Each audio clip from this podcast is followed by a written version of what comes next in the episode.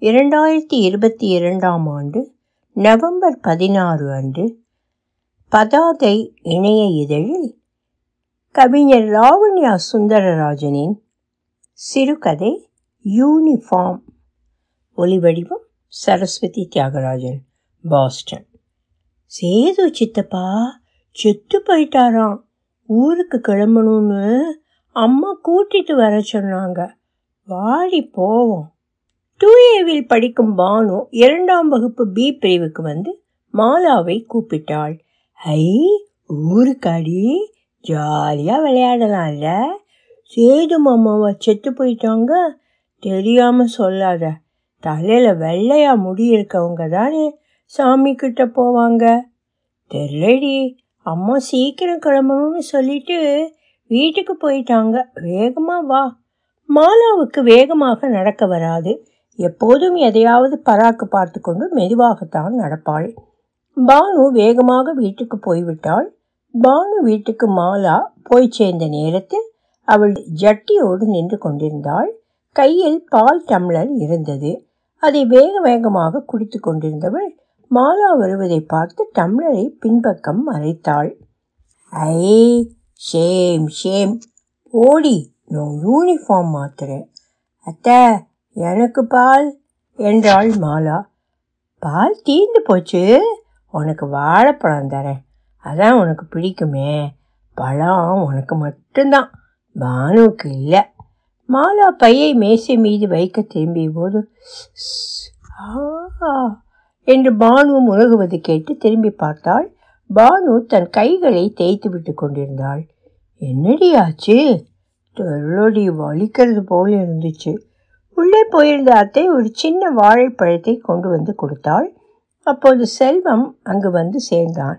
ஏ உமா முஞ்சி எங்கடி இங்கே வந்த? உங்கள் வீட்டுக்கு போ என்றான் பையை எடுத்துக்கொண்டு கிளம்ப இருந்தவளை மாலா உங்கள் அம்மா ஸ்கூல்ல இருந்து வீட்டுக்கு போயிட்டு இங்கேயே வந்துடுறேன்னு சொன்னாங்க. நீ இரு மாலா அவன் கிடக்கிறான் என்றாள் அத்தை. செல்வமும் யூனிஃபார்மை கழட்டிவிட்டு வேறு கலர் உடுப்பு மாற்றிக்கொண்டான். அத்தை செல்வத்தை உள்ளறைக்கு அழைத்தாள். செல்வம் கையில் டம்ளரோடு வந்தான். மாலா ஏக்கத்தோடு பார்த்து கொண்டிருந்தாள். இன்னும் கொஞ்ச நேரம் பள்ளிக்கூடத்தில் இருந்திருந்தால் அவளுக்கு பிடித்த உடைந்த கோதுமை உப்புமா கிடைத்திருக்கும். அம்மா அடிப்பாங்க என்று தெரிந்தும் திருட்டுத்தனமாக அதை வாங்கி சாப்பிடுவாள். இப்போது மாலாவுக்கு பசிப்பது போல் இருந்தது. செல்வம் உள்ளே போய் குடி. டம்ளரை விளக்குற இடத்துல வச்சிரு. இரும்மா குடிச்சிட்டு போறேன். பால் மேல் உதட்டில் மெல்லிய வெள்ளை கோடாக பதிந்தது. அத்தை பால் தீந்து போச்சுன்னு சொன்னீங்க? என்றாள் மாலா. போன்னு சொல்றேன்ல. என்று மெல்லிய குரலில் செல்வத்தை மிரட்டினாள் அத்தை. அத்தை நீங்க ஏன் மெதுவாகவே பேசுறீங்க?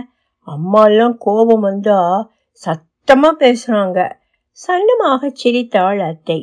அது பவுடர் பால் மாலுக்குட்டி நல்லா இருக்காது கசக்கும். அவன் ஒன்று வம்பிழுத்தான்ல அதான் அவனுக்கு கசக்கட்டும்னு தந்தேன். ஓ அப்படியா? நல்லா வேணும் அவனுக்கு. ஏதோ வேலை செய்ய அத்தை உள்ளே போய்விட செல்வம் பானு மாலா மூவரும் ஒளிந்து பிடித்து விளையாட முடிவு எடுத்தார்கள் சாட் பூ த்ரீ எப்போதும் நானே கண்டுபிடிக்கணுமா? சிணுங்கினாள் மாலா. கண்டுபிடிச்சா அப்படி இல்லைன்னா நாங்கள் ரெண்டு பேரும் வேற விளையாடுறோம் என்றான் செல்வம். கோபித்து கொண்டு மாலா போய் ஒரு மூலையில் உட்கார்ந்து கொண்டாள். பானுவும் செல்வமும் ஓடிப்பிடித்து விளையாடி கொண்டிருந்தார்கள். ஊருக்கு போனால் இப்படி இல்லை. எல்லோரும் சேர்ந்து விளையாடுவோம். செல்வம் பண்ணும் அட்டகாசத்துக்கெல்லாம் சேது மாமா அடி போடுவார். முழுப்பரட்சை லீவுக்கு அம்மா அப்பா அக்கா எல்லோரும் ஊருக்கு போவோம். அத்தை வீட்லேயும் எல்லோரும் வருவாங்க. சித்தி வீட்டிலிருந்தும் வருவாங்க. நாங்கள் எல்லோரோடும் அங்கே ஏழுக்கல் பாண்டி பல்லாங்குழி தாயம் எல்லாம் விளையாடுவோம். சேது மாமா தான் ஒவ்வொரு முறையும் ஒரு புது விளையாட்டை சொல்லித் தருவார். போன லீவில் அவள் நிறைய புளியாங்கொட்டையை பரப்பி வைத்து வாயால் சேது மாமா ஊதி காட்டினார். பத்து பன்னிரெண்டு புளியாங்கொட்டை டான்ஸ் ஆடுற மாதிரி ஆடி அங்கொன்னும் இங்கொன்னுமாக பார்த்து அழகாக இருந்துச்சு. அப்புறம் அதையெல்லாம் மறுபடி ஒன்றா வச்சுட்டு இப்படி ஒவ்வொருத்தரும் ஊதுங்க. யார் அதிகம் புளியங்கொட்டை சேருதோ அவங்க ஜெயிச்சவங்கன்னு சொன்னார். நாங்கள் எல்லாரும் ஜோராக விளையாடினோம். செம்ம கலாட்டா. அப்போ பார்த்து அந்த பக்கமாக பெரிய மாமா வந்தார். ஓடி போய் சேது மாமா புது விளையாட்டு சொன்னார் மாமான்னு சொல்லிட்டேன் கட்டி பிடிச்சேன். அவர் ஏதோ தேழு குடிச்ச மாதிரி கையை உதறிக்கிட்டு மூஞ்சிய கோபமாக வச்சுக்கிட்டு உள்ளே போயிட்டாரு.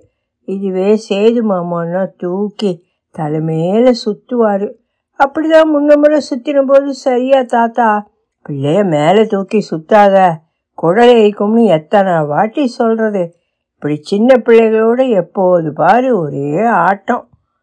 வேலை வெட்டிக்கு போகலைனாலும் வீட்டில் முட்டை ஏத்தா இறக்க ஒட்டரை அடிக்கணும்னு வேலை பார்க்கலாம்ல? படிப்பை முடிச்சிட்டா துறை மாதிரி இருக்கணுமா? என்ற போது சேது மாமா கொஞ்ச நேரம் சோகமாக உட்கார்ந்திருந்தாரு. தாத்தா அம்மாவுக்கு அப்பா தானே. அதான் இப்படி எப்போ பாரு திட்டிக்கிட்டே இருக்காரு. சேது மாமா நீ செல்வத்தோட அம்மாச்சி வீட்டில் பிறந்திருக்கலாம். அத்தை மாதிரி அவங்க அப்பா கூட மெல்ல பேசுவாங்க. கோபமாக திட்டவே மாட்டாருன்னு நினைக்கிறேன்னு சொன்னதும் உடனே சிரிச்சிட்டே பெரியவங்கன்னா அப்படிதான் குட்டி இருப்பாங்க. அவங்க திட்டுறதெல்லாம் நல்லதுக்கு சொன்னார். ஐ மாமா சிரிச்சிட்டாரு பாரு பானு. பன்னீர் மாமாவை நான் சிரிக்க வச்சிட்டேன் என்று சொன்னதும் சேது மாமா மறுபடியும் தட்ட மாலை சுற்றினதும் எனக்கு கிறுகிறுன்னு வந்துட்டது. அம்மாயி வீடு ரொம்ப பெரியது. ஒரு தெருவிலிருந்து இன்னொரு தெரு வரையிலும் இருக்கும் வீடு. அம்மா கிட்ட மாலை அடிக்கடி கேட்பா. ஏம்மா அம்மாயி வீடு இவ்வளோ பெருசாக இருக்குன்னு. நெல் காய வைக்க வெங்காயம் மிளகா மூட்டை எல்லாம் அடிக்க வசதியாக அப்படி நெட்டுக்க கட்டியிருக்காங்கன்னு சொல்லுவாங்க அம்மா. கிழக்கு வாசல் இருக்கும் தெருவுக்கும் மண் வாசலுக்கும் நடுவில் பெரிய மேடு இருக்கும். கருங்கல் வெள்ளைக்கல்லுன்னு அங்கங்கே கல் கிடக்கும். நாங்கள் சாயங்காலம் கல்லா மண்ணா விளையாட அதான் இடம். கொஞ்சம் உள்ள தகரம் போட்ட தாழ்வாரத்தில் நாலஞ்சு மாடு இருக்கும். எல்லாம் பசுமாடு மாட்டுக்கு தண்ணி வைக்க தொட்டி இருக்கும். லக்ஷ்மியும் மற்ற மாடுங்க எல்லாம் எதையாவது மென்றுக்கிட்டே இருக்கும். அப்படி நிறைய நேரம் மென்று தின்னாதான் நானும் நல்லா பெரிய பொண்ணாக ஆவேன்னு அம்மா சொல்லுவாங்க. இந்த புறம் உச்சா போகிற இடம் குளிக்கிற இடம் இருக்கும். கக்கூசுக்கு காலையில் வாரிக்கு தான் போகணும். மண் வாசல் ஓரமாக வடக்கால் சின்ன இடத்தில் வேப்ப மரம் கொஞ்சம் பூச்செடி எல்லாம் இருக்கும். நாலஞ்சு குண்டுமல்லி தான் பூக்கும். அதுக்கு நானும் பானுவும் சண்டை போட்டுக்குவோம். அக்கா சத்தம் போடாமல் பறித்து வச்சுப்பா. எங்களுக்கு எப்பவும் கனாம்பரம் தான் கிடைக்கும். அத்தை வந்து உங்களுக்கு தான் அதிகம் பூன்னு எங்கள் ரெண்டு பேரையும் அழாமல் இருக்க சொல்லுவாங்க. அம்மா தோசை ஊற்றி போடும்போது எல்லா பிள்ளைகளும் அங்கே உட்காந்து சாப்பிட்ற அளவுக்கு இடம் இருக்கும். சில முறை சோறு பிசைஞ்சிட்டு வந்து வாசலில் வச்சு எல்லா பிள்ளைகளுக்கும் கொடுப்பாங்க. அப்போ செல்வம் ரபக் ரபக்குன்னு தின்னுட்டு முன்ன முன்ன கையை நீட்டுவான். அத்தை சண்டை போட்டால் ஓடி போய் செவுத்துல முட்டிக்குவான். அம்மா அவனுக்கு எப்போதும் அதிகம் சப்போர்ட் பண்ணுவாங்க. வளர்கிற பிள்ளை திங்கட்டும்பாங்க ஆனால் அவன் என் கையிலேருந்து பிடுங்கிப்பான். அதை கூட ஒன்றும் சொல்ல மாட்டாங்க. அவன் தங்கச்சியை மட்டும் நல்லா பார்த்துக்குவான். என்னக்கா அப்படி இல்லை. என் கூட சண்டை போடுறா அம்மா கிட்ட கோல் மூட்டி அடி வாங்கி வைக்கிறா. நினைக்க நினைக்க அழுகியாக வரும். சேது மாமா மட்டும்தான் உம்முன்னு இருக்கக்கூடாது. சிரிச்சிட்டே இருக்கணும்னு சொல்லி கிச்சு கிச்சு மூட்டுவாங்க. அது வடக்கு வாசல் வரை ஒரே ரூமாட்டம் இருக்கும். வடக்கு வாசலை தாண்டினதும் வெளியில முல்லைப்பூ பந்தல் இருக்கும். நிறைய முல்லைப்பூக்கும்.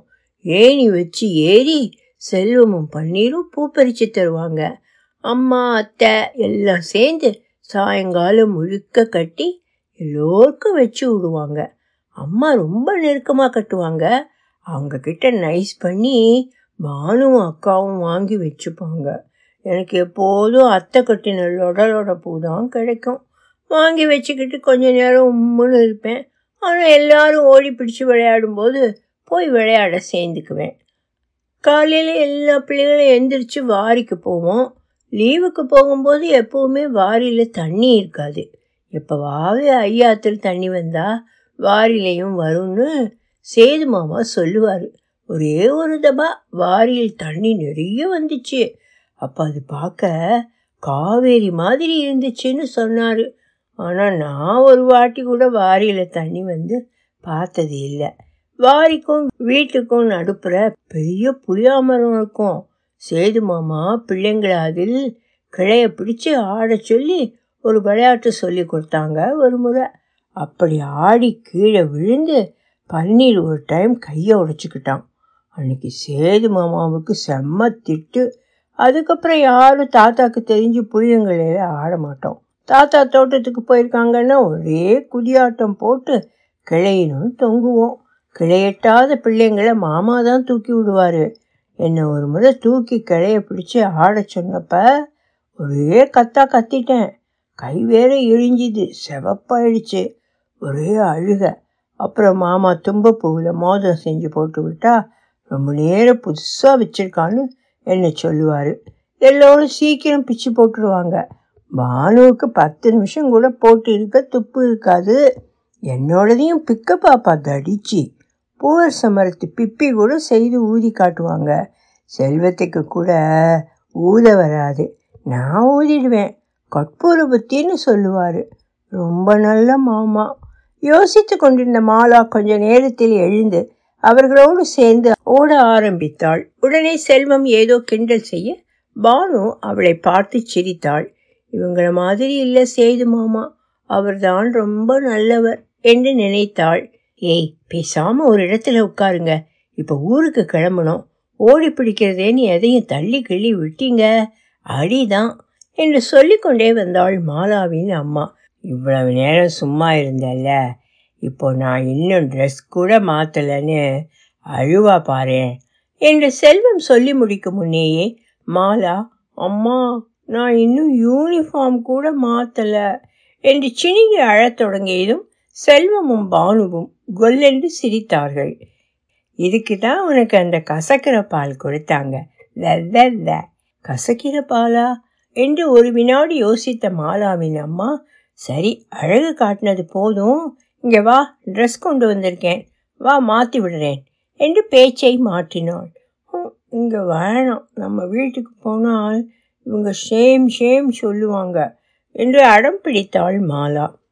சின்னதாய் ஒரு அடி போட்டு சட்டை அரை பாவாடையை வலுக்கட்டாயமாக கழற்றினாள்.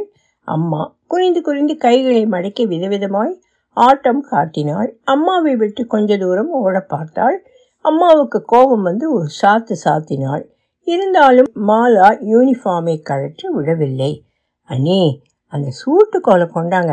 இன்னைக்கு ஒரு இழுப்பு இழுத்தாதான் சரிப்படும் என்றாள். மாலா பயந்து போய் நின்ற ஒரு நிமிடத்தில் யூனிஃபார்மை பிடித்து இழுத்து கழற்றினாள் பானு. யூனிஃபார்ம் கிழிந்து போனது அவ்வளவுதான். ஜட்டியோடு ஒரேடியாக அழ ஆரம்பித்தவளை பார்த்து செல்வமும் பானுவும் ஷேம் ஷேம் என்றார்கள். அம்மா யூனிஃபார்ம் கிழிந்ததை கவனிக்காமல் சுருட்டி எடுத்து கூடைப்பையில் திணித்தாள். வேறு சட்டையை போட்டுவிட்டு ஊருக்கு கிளம்பினார்கள். அம்மாவும் அத்தையும் என்னவோ பேசிக்கொண்டிருந்தார்கள் செல்வமும் பானுவும் பஸ்ஸிலும் ஓயாது எதையாவது விளையாடினார்கள். யூனிஃபார்ம் கிழிந்து போனதை நினைத்து ஒரே கவலையாக இருந்தது மாலாவுக்கு. அவளால் செல்வம் பானுவோடு விளையாட முடியவில்லை. முன்பொரு முறை ஸ்லேட் உடைந்து போன போதும் காட்டாமல் வைத்திருந்ததுக்கு கிடைத்த அடியை நினைத்து ரொம்ப பயமாக இருந்தது. ஊருக்கு போயிட்டு சுருக்க வரணும். காலாண்டு நெருங்குதில்ல மாலா அப்பா மஞ்சுவை பார்த்துக்கிறேன்னு சொல்லியிருக்காரு. அதான் சுருக்க வரணும். ஆமாக்கா வீட்டில் போட்டது போட்டபடி இருக்கு. இந்த சேது ஆனால் அப்படி பண்ணியிருக்க கூடாது. சும்மா வேலை வெட்டி இல்லை என்னான்னு கேட்டதுக்கு இப்படியா? என்னவோ போ. ஐயாவுக்கு அவன் ஒரு பாடாத்தான் இருந்தான். ஐயாவும் அண்ணனும் சும்மா இருக்காம ஏதாவது சொல்லிட்டே இருப்பாங்க. அவனுக்கு ரெண்டு வருஷம் கழிஞ்சா நேரம் சரியாயிடும். பெரிய உத்தியோகம் கிடைக்கும்னு வடுகப்பட்டி வள்ளுவ ஜோசியர் சொன்னதாக மாலா அப்பா சொன்னாங்க. அதுக்குள்ளே இப்படி அநியாயம் பண்ணி அண்ணா பேரில் தீராத பழியாக்கிட்டு போயிட்டான். சேது மாமா என்ன பண்ணியிருக்க கூடாது? பெரிய மாமா மேல் என்ன பழியாகும்? அம்மாவும் அத்தையும் பேசுவது ஒன்று முழங்காமல் திரு திருவென்று விழித்து கொண்டு உட்கார்ந்திருந்தாள் மாலா. சேது மாமாவை ஏன் தாத்தா எப்போது பார்த்தாலும் திட்டிக்கிட்டு இருக்காங்கன்னு நினைப்பாள். பெரிய மாமாவும் சேது மாமாவை திட்டாங்களோ அதுக்கு சேது மாமா என்ன பண்ணியிருப்பாங்க? பஸ் நின்றது. ரோட்டிலிருந்து வீட்டுக்கு கொஞ்ச தூரம்தான். மாலா வேகமாக நடக்க மாட்டாள் என்று இழுப்பில் தூக்கி வைத்துக்கொண்டு மாலா அம்மாவும் அத்தையும் வேக வேகமாக நடந்தார்கள். கா அவளை இறக்கி விடுங்க. இல்லாட்டா பானுவும் அடம் பண்ண போறா. என்னால் தூக்க முடியாது. பானு மிடுக்காக என்ன ஒன்றும் தூக்க வேண்டாம். நானே நடப்பேன். அவ சோமாசி. அவளை தூக்கிக்கங்க. ஷேம் ஷேம் என்றாள் பானுவை பார்த்து. அம்மா இறக்கி விடுங்கம்மா நான் வேகமாக வரேன் என்று கெஞ்சினாள் மாலா. மாலாவை இறக்கி விட்டு இன்னும் கதைகள் பேசிக்கொண்டே வந்தார்கள். அம்மாவும் அத்தையும் வீட்டுக்கு பக்கத்தில் வந்ததும் சுவிட்ச் போட்டது போல அம்மாவும் அத்தையும் அழ ஆரம்பித்தார்கள். மாலாவுக்கு சிரிப்பாக வந்தது. பாவி ராஜா இப்படி பண்ணுவையா? என சன்னமாக அத்தையும் ஐயோ கண்ணு இப்படி பண்ணிட்டியேடா. பூ வச்சு பொட்டு வச்சு கல்யாண கோலம் பார்க்காம இப்படி போயிட்டியே. என்று சத்தமாக அம்மாவும் அழுததும் மாலா எதுவும் புரியாமல் அம்மாவையும் அத்தையையும் மாறி மாறி பார்த்து கொண்டிருந்தாள். வீடு நிறைய இவ்வளவு கூட்டம் அவள் ஒரு நாளும் பார்த்தது இல்லை. கிழக்கு வாசல் வழி உள்ளே நுழைந்தபோது சிமெண்ட் திண்ணையை ஒட்டி இருக்கும் ஓடு போட்ட திண்ணையில் நடுவில் ஒரு சேரில் சேது மாமாவை மாலை போட்டு உட்கார வைத்திருந்தார்கள். நெற்றியில் பெரிய பொட்டு தலையை சுற்றி தாவங்கட்டை வரை ஒரு வெள்ளை துணி கட்டப்பட்டிருந்தது. கையை சேரோடு சேர்த்து கட்டி வைத்திருந்தார்கள். மாமா கையை ஏன் அப்படி கட்டி போட்டாங்க? இவ்வளவு பேரை பார்த்து பயந்து ஓடிடுவாங்கன்னு கட்டி போட்டாங்களோ என்று நினைத்தாள் மாலா. ஊதுபத்தி மணந்து கொண்டிருந்தது. ஏன் ஊதுபத்தி திண்ணையில வச்சிருக்காங்க? எடுத்துட்டு போய் பூஜையில் வச்சுட்டு வரலாம் என்று யோசித்தாள். மேலே மாடத்தில் விளக்கு வேறு எரிந்து கொண்டிருந்தது. தேங்காய் உடைத்து வைத்திருந்தது. எல்லாம் பார்த்து பூஜை அறையை திண்ணைக்கு மாத்திட்டாங்கம்மா என்று அம்மாவிடம் சொல்ல ஓடினாள். உள்ளே பக்கத்து வீட்டு பாட்டியோடு அம்மா ஏதோ ஜாடையாக பேசி கொண்டிருந்ததை பார்த்ததும் மீண்டும் குழப்பமாக இருந்தது. அந்த பாட்டியும் அம்மாவும் வெளியே அழுதுட்டுல இருந்தாங்க. எப்படி அழுக நினைச்சு புளியாங்குட்டைகள் பரப்பியிருந்த மூளை கண்ணுக்கு பட அங்கே சென்றாள். கூட்டமெல்லாம் கலைந்ததும் எல்லா பிள்ளைகளும் சேர்ந்து புளியங்குட்டை ஊதி விளையாடலாம் என்று நினைத்தாள். சேது மாமாவை கூப்பிட்டு அதை பற்றி பேசலாம் என்று நினைத்து திண்ணைக்கு போனாள். சேது மாமாவின் பக்கத்தில் போய் கையை தொட்டு பார்த்தாள் மாலா. ஐஸ் போல சில்லுன்னு இருந்தது மாமாவின் கை. மாமா புளியாங்கொட்டை ஊதி விளையாடலாமா? நீங்கள் எந்திரிச்சு வந்ததும். இதை கேட்டதும் அவளை இழுத்து கட்டி கொண்டு அழுதாள் பெரிய அத்தை. பெரிய மாமா துண்டை வாயில் பற்றி கொண்டு அழுதபடி அவர்களை பார்த்தார். ராஜி பன்னீர் எப்போதும் வராத சின்னம்மா பிள்ளைகள் எல்லோரும் இருந்தார்கள். பெரியவங்க எல்லோரும் ஏன் இப்படி அழறாங்க? என்று ஒரே குழப்பமாக இருந்தது மாலாவுக்கு. அத்தை அருகில் பானு கூட அழுது கொண்டிருந்தாள். அடிக்கடி அம்மா சொல்லுவாங்களே பானுவை பாரு எவ்வளோ சமத்தா இருக்கா?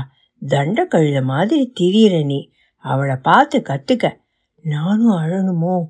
கண்கள் மூடியிருந்த சேது மாமாவின் முகத்தை பார்த்து கொண்டிருந்து விட்டு இந்த பக்கம் திரும்பினாள். தூரத்தில் தெரிந்த கூடைப்பையில் அவளுடைய யூனிஃபார்ம் தெரிந்தது. யூனிஃபார்ம் கிழிந்து போனது அம்மாவுக்கு தெரிந்தால்? அவள் உதடு பிதுங்கி முகம் கோணியது கேவி கேவி அழ ஆரம்பித்தாள். ஒலிவடிவம் சரஸ்வதி தியாகராஜன் பாஸ்டன்